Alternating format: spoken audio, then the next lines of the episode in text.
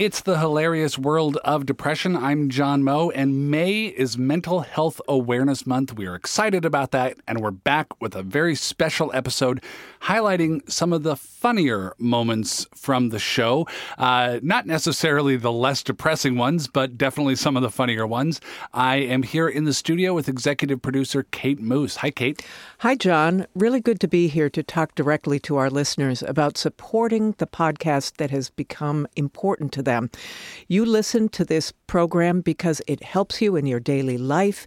It brings you the experiences of people who are having similar uh, difficulties with their mental health or with the mental health of a loved one. We know that story, we care about it, and we bring it to you in these wonderful interviews. Give it your support today at hilariousworld.org slash donate. And your gift today in honor of Mental Health Awareness Month and, and really to support the overall mission of what we're doing on the show, trying to bring more awareness, trying to bring more attention and open dialogue to the idea of mental health and mental illness and and talking about it really. Your contribution makes our community stronger. It helps the show stay strong. It helps the show keep going. Uh, and now is the time to make your donation. It'll only take about three minutes. You just go to hilariousworld.org slash donate. That's hilariousworld.org slash donate. You can choose a thank you gift. And Kate, have you seen these these gifts that are available? They're fantastic. They're so fun. We have a pair of the hilarious world of depression socks in we, our we blaze orange. Whole, yeah, we couldn't put the whole title on the sock, right. so it just says Thwad. It it says Thwad, and it doesn't say Thwad balls only because feet are not that large, actually. right. Exactly, my feet are, but uh, yeah. So we have the Thwad socks; those are available. We also have the Depressed State T-shirt. It's modeled after like a college shirt rooting for your alma mater at a football game, but it's from a different kind of education that you may have received. So the Depressed State t shirt, the Thwad socks are available. Just head on over to hilariousworld.org slash donate.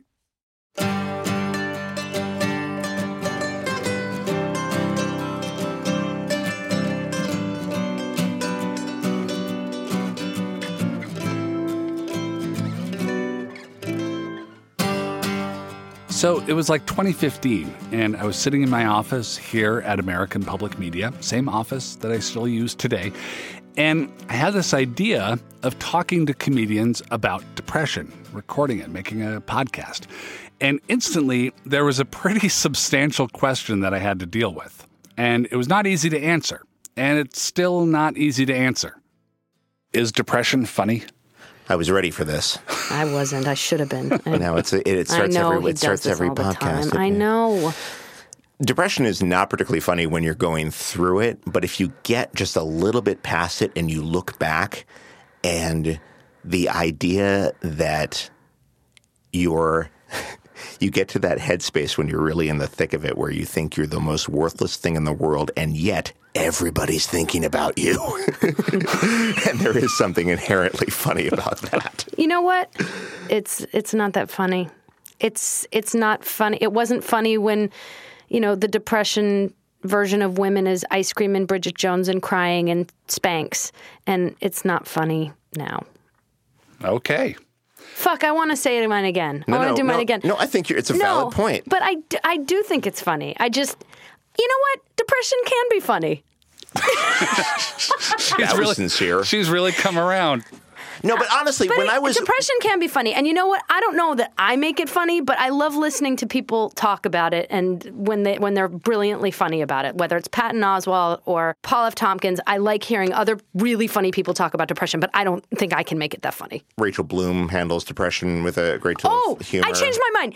Depression is funny. Watch Crazy Ex Girlfriend. That's super funny. Chris Gethard, you're the worst handled depression really well. I yeah, thought. but I didn't think it was funny on your. No, worst. that's a good point. They were really raw about it. Oh fuck! Maybe it's not funny.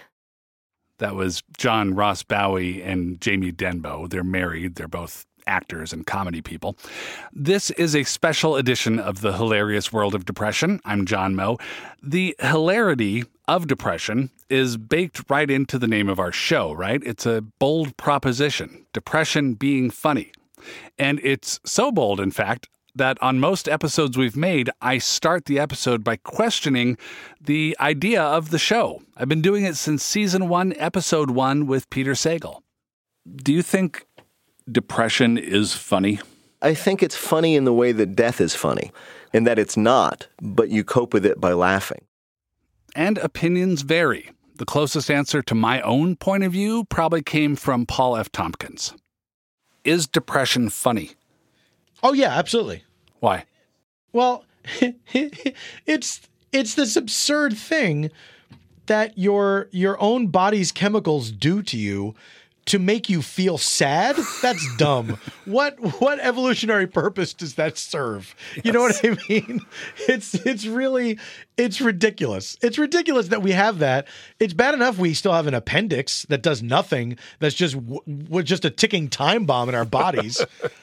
But then also brain chemicals are going to like get mixed up the wrong way and make you feel bad? Like that's hilarious if you think about it On today's show, highlights from our three seasons that show the fun side, the funny side, the hilarious side, the side that usually emerges out of the dark side. Way at the bottom of the despair pit, there are laughs. Back when we started the show, the very first person I thought of was Maria Bamford. Maria has long shared the funny side of dealing with her various mental health conditions, like, for instance, what mental hospitals are really like. at least in my experience, I was not able to really participate in anything. Uh, there were a few extremely sad activities uh, that were. Uh, I remember there was an exercise class in a chair where I stood up because I was so agitated, and she said I couldn't participate in the exercise class unless I sat down. I assume, sort of, to, according to some insurance uh, issue. Um, you know, everything's, and I also write wrote material about this. How it's like an art director came in and said, "Okay, we need let's break two more chairs. Let's take eight pieces out of every puzzle." I want to have a big screen TV blaring at the loudest level, ultimate fighting. Lose the remote. No one can find it. Then in the back, let's have 40 extras waiting in line in little nightgowns um, for one single package of graham crackers. Maria doesn't tour as much as a lot of other comics. She needs to treat herself more gently than that.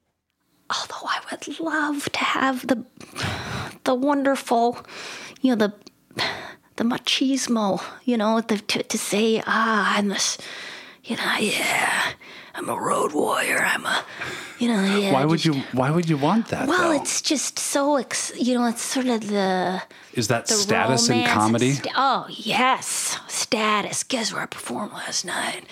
It was just, it was a live birth strip club. What? No, I was not wanted. It was so confusing. Someone was having a baby while other women were taking off their clothes. Anyways, the point is, I destroyed. That's Maria Bamford. I could talk to her for hours, but if I did, I would injure myself laughing. You know, laughs show up in places that you might not have ever expected. I talked to celebrity chef Andrew Zimmern, and I interviewed him just three days after Andrew's friend, the writer and TV host Anthony Bourdain, died by suicide. It was a tough interview. It was a tough time to have a conversation. But talk eventually turned to happy memories of Bourdain and also testicles. Tony used to joke a lot uh, publicly. He would say it from the stage, you know, when the wad of, you know, dried, moldy, fermented walrus anus was passed. Tony said, at least when I was drink- eating it, I was drinking. And you know he said andrew's my friend andrew is you know does it sober he said i have absolutely no clue how that happens um, so yeah the, the guinness book of world records I, i'm I don't. uh, Has any human being eaten as many species uh, of animals' testicles as I have?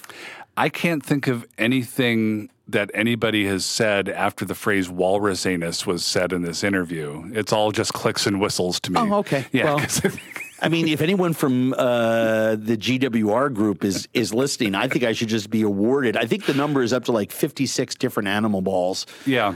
I mean, I don't think anyone even comes close. It seems like there would be a town festival where somebody attempted this, but no, wrong. Because available at that town festival are only a limited number of testicles, Right. from different animals that are local to there. I've traveled around the world. Yes. I mean, the number of The exotic testicles you've consumed around the well, world. just total number. I mean, unless I'd say exotic, just animals that exist only in Indigenous far flung places. That's Yeah. correct.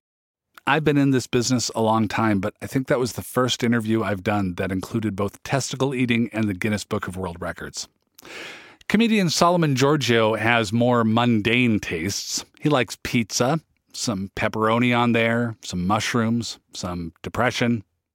like depression can be funny. Like I like hands down definitely can. Like I've like the fact that I've ever ate a whole pizza to myself really is hysterical, and that I've done it.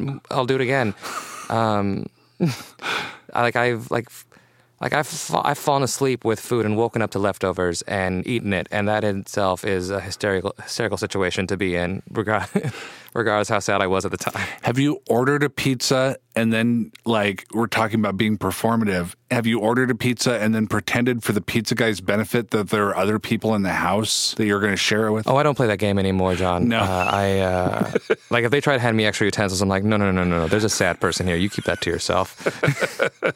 From pizza to donuts, yes, we are a high calorie podcast. Scott Thompson, member of the legendary sketch comedy group Kids in the Hall, was on the show, and he recalled the first time he met the rest of the kids. I went to a midnight show with my friend Darlene. She said, You're going to love these guys. And I remember just this moment of like, Oh, that's my future. I, it was like love at first sight. Mm-hmm. I, I and I went. I said to my friend, "I'm going to be in that group." And so I found a donut donut taped under my seat, and I'm like, "What the hell?" And then I found other seats, and they all had donuts taped under them, and I thought, "Oh, they're you, they need these donuts for like a bit they're going to do later, so I'm going to ruin their bit." It's so stupid. So I took all the donuts and I started throwing them at them, thinking, and, and I remember Bruce McCulloch going, Who the hell's throwing donuts at us? And I was like, It's me. and I I just it was like you know like I guess like a like a like a boy trying to impress a girl back like doing a wheelie or something. I went, They have to notice me. But the boy doesn't drive the bike over the girl in that I, scenario. that's basically yeah, right. It's the boy hitting the girl and breaking her leg, and then they fall in love and they live happily ever after. you would arrange we to meet. meet That's cute. called meet, meeting cute. Yes. in Brampton. It was your rom com. I thought these boys are damaged. They're going to react to this act of violence. I mean, there's no there's no question that it's it's violence. They invited you to join the group after that show? Yeah, no, no, no. They were were furious. asshole. I was just an asshole.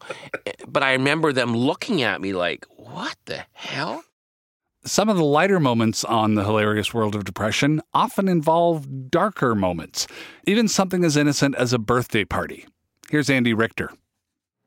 Like my birthday party, I'm never, I never have as good a time at my birthday party as I do at other people's birthday party. Yeah. because I just don't want the fuss, you know, and and it all is like it's not, it- it's part of who I am, but it's also part of, you know, I've been in therapy for uh, 650 years. So I know that it's all part of a neuroses too. It's all part of a like this kind of I don't want a fuss made about me is uh, also becoming it's like it's a way in which you know some of my damage manifests itself Right, you know? right. in uh, because it's like oh i'm i'm so humble i don't want a fuss made about me. The also in there is a little bit of get your dirty claws off of me you know? Haven't i given you enough? Leave me alone That's Andy Richter. Jenny Lawson is a best selling author and blogger. She kind of captured the horrible and hilarious things that one's mind can do when she told me all about the morning she'd had. on my way here to the radio station, um, I thought I need to get gas because what if I get lost on the way here and I end up at some place where gas doesn't exist anymore, which is ridiculous. But I'm like, okay, I'm to stop. To fill my my tank up. But I already had like half the tank, and I didn't want to um, get enough gas that it rolled over to this unlucky number that I have a problem with. So I'm like, oh, okay, I got to make sure that I take the gas out before it hits that unlucky number. But when I did, the um, you know the little lock that so you don't have to hold onto the gas thing that was still on, and so when I pulled out the gas thing, it was still like spraying out everywhere. So it sprayed all over my car and all over my shoes. And then as I'm driving, I'm thinking, oh, my car is going to set on fire because I'm like I'm covered in gas and then and it didn't, which was great. But then I got here and I smell a gas and I keep thinking, I bet this is how spontaneous combustion starts. Um, and this is what's going to happen to me, but at least I can stop worrying about how I'm going to die and um, that I can get cremated, which is great. But then I thought about the fact that the last lady that spontaneously combusted, there's this picture of her, like, she has one perfectly formed foot that's totally not touched by the fire. And I'm like, that would suck because I haven't had a pedicure in years because it makes me nervous to have strangers judge how awful my feet are. And if that's the last thing that's there, that would super suck. And then I'm walking through the hall and I'm thinking, what if I spontaneously combust here in the radio station? Then I take everybody down with me. And I bet I'm the only person here that is silently apologizing in my head to every single person that I pass. And I want to say, like, maybe you should take a smoke break outside in case I spontaneously combust. But then I think, like, they're probably going to think that's a threat instead of a warning, and then I'll end up in jail. And I'm just trying to save people from spontaneous combustion. I mean, even as I was walking in here, this the the Texas radio, Texas Public Radio, it's in the same uh, building as it's in the, like the medical center. And as I'm walking in, I'm thinking, wait, what if this is a trap? What if this is some sort of an intervention? And the whole reason that I'm here is so that they can like institutionalize me because I'm crazy. And I'm walking in and I'm like, well, thank God I at least took a shower because it's really hard to get, you know, showers in the hospital. And then I'm like, but no, I'm, I'm doing okay. And then I think, oh, if I get up here, I'm like, oh, yeah, I'm here to do, um, you know, my favorite podcast and I'm a number one New York Times best-selling author, and they're like, "Oh, that's a delusion." You realize that, right? And I'd be like, "Oh, that makes more sense. Actually, that makes so much more sense." So, I mean, well, we arranged it so that you would be near a hospital, uh, just because there's a burn unit, just you know, so it was all. It's one stop shopping. We worked it, it out with the guys at the gas station. There was a conference call, there was a webinar, um, and it all worked out.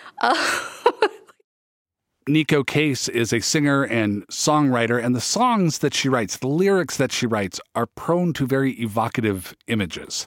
Our interview was no exception. I just felt like a ghost in my own life. I remember being in a club in Virginia playing with the band in Richmond, and like everybody standing around playing pool and having fun. And I was like, I wish I was having fun right now. Like, I want to be with them so bad. I just felt like this weird detached, like I was in a Ziploc bag, but with everyone, like just wearing a life condom everywhere I went. and I wanted, I didn't want to be wearing it. Yeah. I wanted to go nude. I wanted to take the risks. I was still wearing this shitty life condom. Depression. I did not. Your mind's shitty life condom. Yeah, it's a real drag. Coming up, Margaret Cho, Jeff Tweedy, Aimee Mann, and Groucho Marx, sort of. And executive producer Kate Moos is here with me now in the studio. Kate, that Neko Case interview, I remember that we did that one in the green room at the Palace Theater here in St. Paul, and Neko had a concert that night and she squeezed us in. That's right. And, you know, you remember, John, that there was kind of a schedule mix up. Yep. And we, we weren't sure she'd really have enough time for the interview, but we went over there with Chrissy, and there we are in the basement of the theater. And she talked to us for like an hour and a half yes. as, her, as her stage crew was sort of pacing in the hallway, yes. anxiously waiting for her to, to get over it and do a, a, a, sound check? Yeah, no, she said, This is important. We're going to do this. This interview matters. This show matters. Um, and, you know, this is something that we hear from our listeners all the time. This is an important thing to me. This show is important to me. We, we often hear about people who've banked downloads of several episodes on their phone so they can uh, go to them when they need them. That's them. right. Yep. And it's, uh, it's the power of, of the laughter and it's the power of the, the open conversation. It's the power to break down the scariness of uh, depression and bring some humanity to it. And that's what you keep telling us sets this show apart. You can make your donation right now. It only takes about three minutes. hilariousworld.org slash donate. It's like Britt from uh, Massachusetts, who said, I'm just a person whose depression has always been hilarious, but maybe only to me. Most of my friends have no clue what it's like, and instead of laughing with me, they get scared when I talk about it, which I do. I like listening to others who can laugh at it too. Yeah, Britt left that comment uh, after donating to support the show. And, you know, we hear from listeners almost constantly. Every day we we get more and more messages. Uh, Joe from Portland, Oregon, gave uh, this simple reason for donating. This show helped me laugh for the first time in a while, and that is wonderful to hear. You can join Britt and Joe, so many others, by donating today to keep this show strong, keep it going. Uh, your reason for laughing can be your reason for donating. It's Mental Health Awareness Month, and now we are coming to you to, to ask you to help keep this show going strong. That's right. You know, another reason you can give is swag. Swag. Merchandise. Stuff. Yeah, stuff. need more stuff. We've got some great um, uh, the Hilarious World branded items for you. One is a pair of socks, blaze orange, with little black microphones on it. Yep. And Little teardrops, too. the acronym THWAD on the foot of the soles. Those are really going to class up your act. And the other thing we have to offer is a depressed state t shirt, just like Arizona State, depressed state. It looks like a college tee. It's uh, clever. It will be the talk of the town. you can get that for $10 a month as a donation. And Yeah. thank you. Yeah, and the socks are available at five dollars a month. The T-shirt has the little hilarious World of Depression logo on the back, and I just thought of something, Kate. What's that? With the Thwad name on the on the bottom of the socks, we're good for your soul. Oh, John. I'm sorry. Moving on then, those socks you can pick up at hilariousworld.org slash donate with your donation. Let's get back to the somewhat less bleak parts of the hilarious world of depression. I'm John Moe. We're digging through our archives to find some funny bits. You know, our show is based in St. Paul, Minnesota, and I love living in Minnesota, and I, I find it to just be a hilarious place all on its own. And you know who else loves Minnesota? Comedian and writer Guy Branum. He went to law school here. just the physical texture of Minnesota, I think, gave me some really important tools for figuring out depression. Um, because you guys have uh, like six months out of the year where life is physically depressed by the temperature. God tries to kill you every year. Uh, uh, yes, I mean, uh, like I have, a, I have a joke about that, about how like in Minnesota you can be killed by outside. There's that weekend in May where everyone understands it is over, and everyone hits that garden so hard and makes that state as beautiful as they can because the time is now.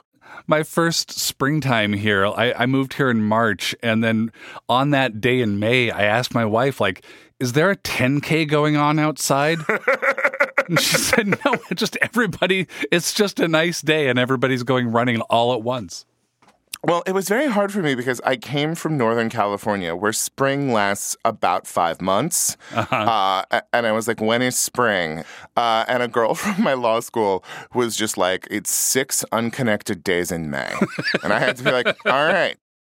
guy adapted to life in minnesota comedian janelle james tried to adapt to life as a mom after her son was born and it got a little weird I went back to work like in six weeks and I had him in a daycare and I just was not okay with it. you know, I would leave work and go and at lunch and be like peering in the windows. Like I was just like a fucking nutcase. you were stalking your baby I was stalking my And at that time, we didn't have a lot of money, so it wasn't like the best daycare. I just, I just felt like shit about it.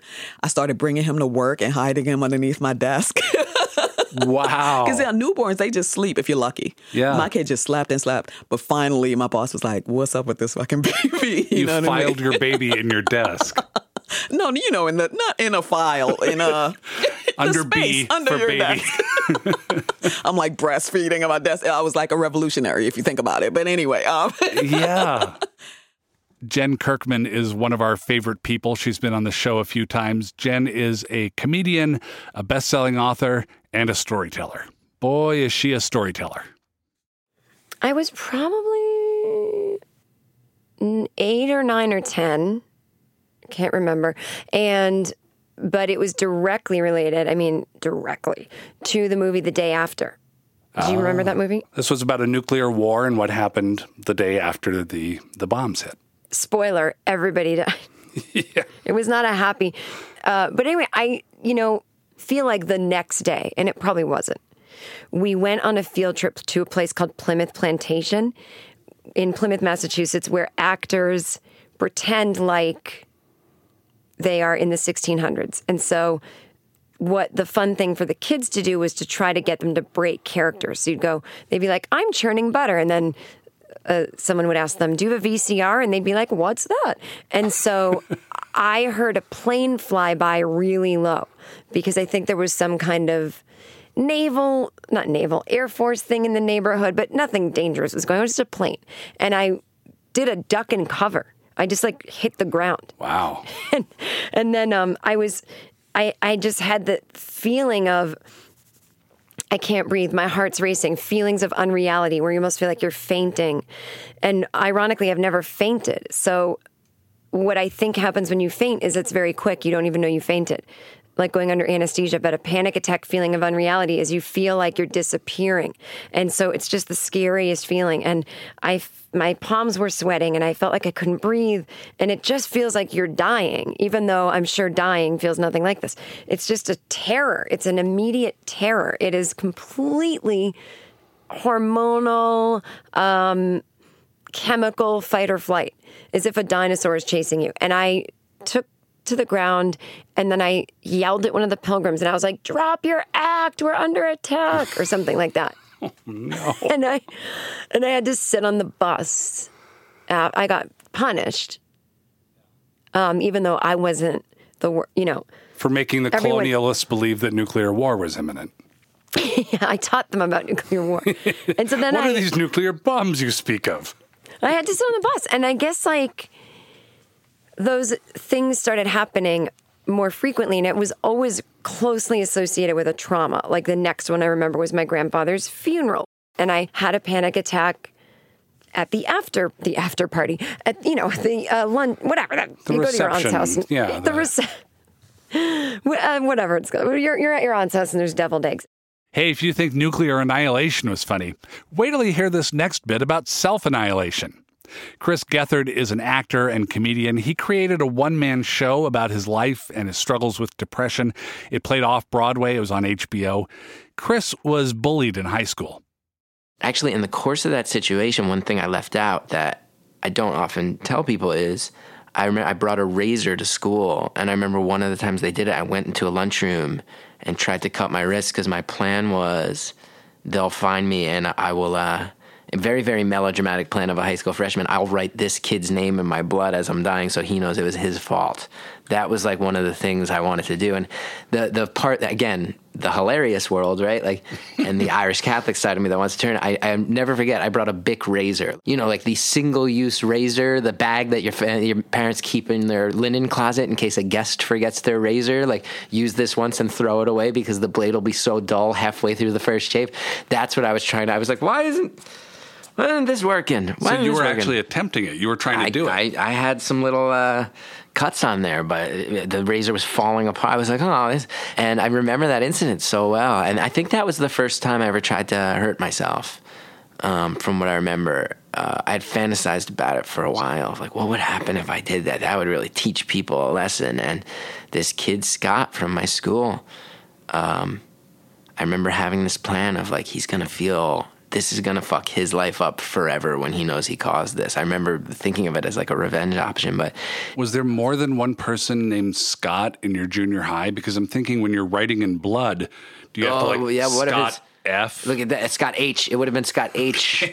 Maybe I should have. Uh, that's true. If you'd some only poor left Scott, Scott, who's like, people would be like, "Uh, yeah, where do we some go? Scott who's like, I never even met that kid.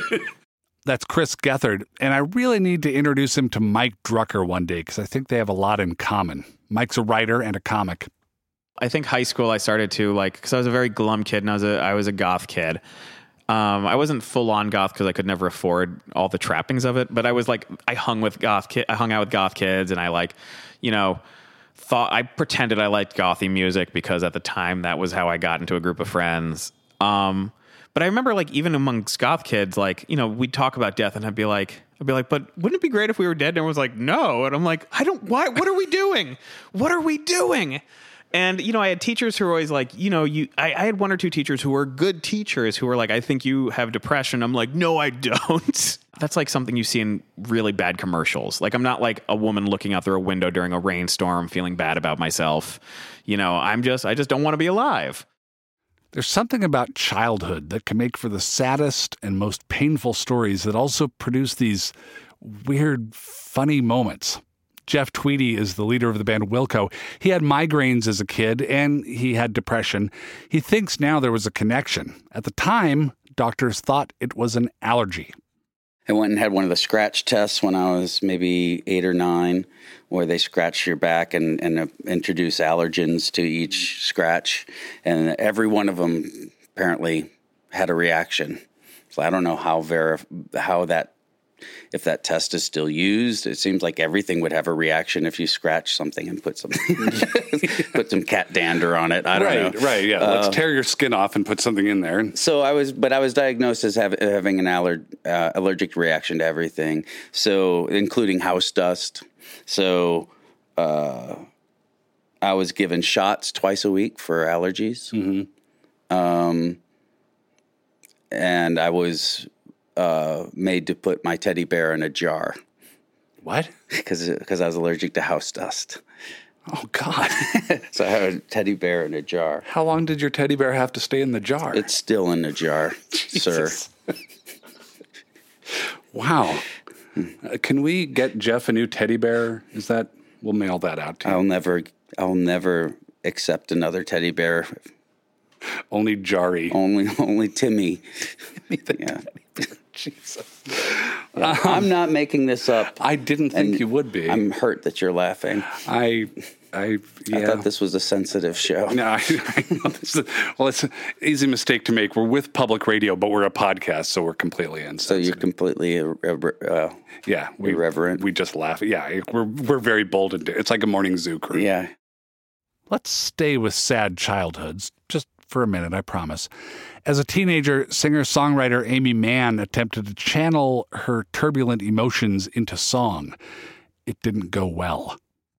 Well, I think that I was trying to be Dylan, which is just so embarrassing because a 16 year old trying to be Dylan is like, what is that? You know, like what is what is your interpretation of that?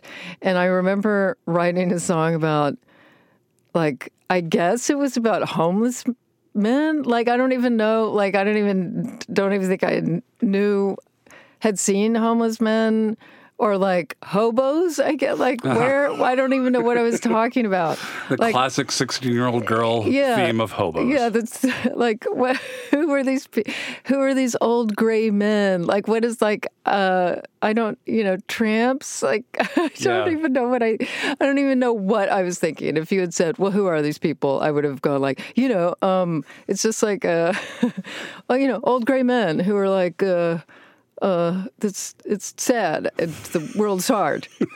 Have to run out of the room. Yeah, look, look over there. exactly.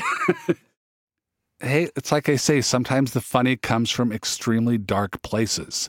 But I think even Aimee's story is not quite as dark as when I was talking with Margaret Cho and we ended up on the topic of tiny neglected dogs. You know, like when movies like Beverly Hills Chihuahua comes out, everybody wants it. Well, remember Paris Hilton had Tinkerbell, Right. the tiny little dog. Everybody wanted to get it, but then, and then the, the shelters Then the LA shelters fill up with filled up with sad Chihuahuas with like sh- shirts coming off the shoulder, like Flashdance, like because the shirt's all stretched out because they've been wearing it for a year in the street. Flashdance chihuahua. She was so sad, like their little shoulders. It's so sad as working well. at the steel mill. Yeah, it's like- Dancing on the She's a side. maniac. it's so cute.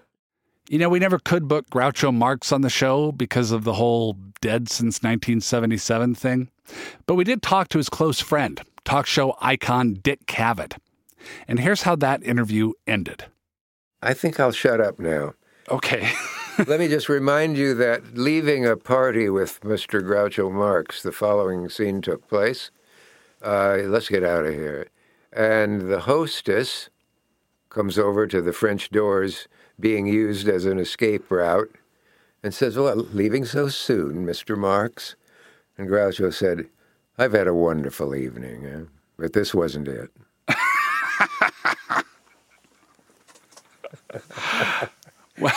I'll get off on that. Thank you, Dex, so much. Okay. All right. Bye. Thank you so much for listening. And you know what? You're listening right now. You're listening as I'm talking, which makes you part of the community of THWoD Balls, people listening to the hilarious world of depression. We've seen the ways that you connect and support each other on Twitter and at our live events. And you've told us that you'd like ways to identify each other more in daily life. Spotting THWoD Balls in the wild and we listened. We have made swag. We have merch. When you donate to support this show at hilariousworld.org slash donate, that not only helps you feel less alone, it gives you a thank you gift that can make you a clear member of the community. Right, Kate Moos? That's right, John Moe.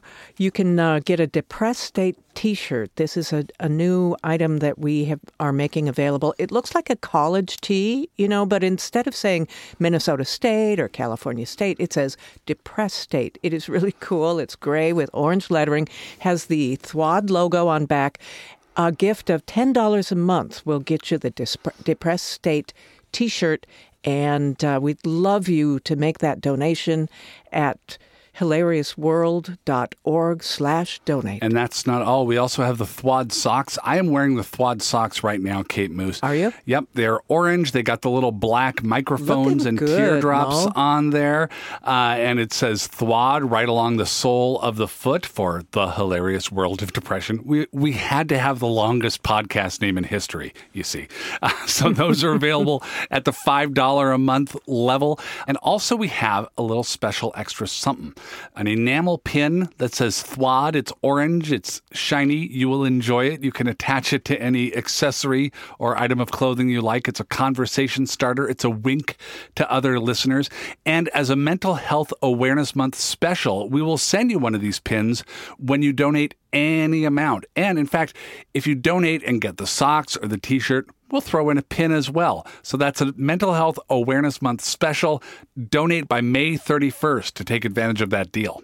You know, it used to be people hid the fact that they struggled with emotional difficulties or mental health issues. And we're uh, here to say those times are over. We all have our struggles, we all have our stories.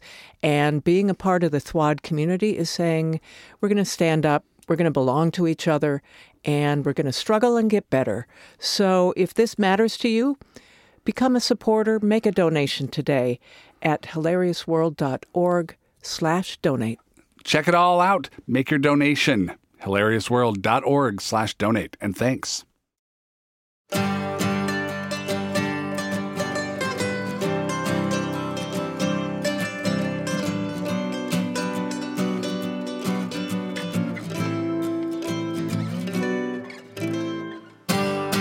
Our show is produced by Chrissy Pease. Christina Lopez is our digital producer. Kate Moos, executive producer. Rhett Miller made our theme song. We're on Facebook, where we often have you help us dream up new shows. Season four is on the way. I'm John Moe. Bye now. might know just the thing. There's a performer here in town, and he's the world's greatest clown. Laughter, as we all know, is medicine. Guy says, Doc, that's the problem. What if I was to tell you I'm Pagliacci? And this great big smile is just for show. What if I was to tell you this is just grease paint? Would you say I'm a hopeless case? Say it ain't so. Would you say I'm a sad clown? Tell me something I don't know.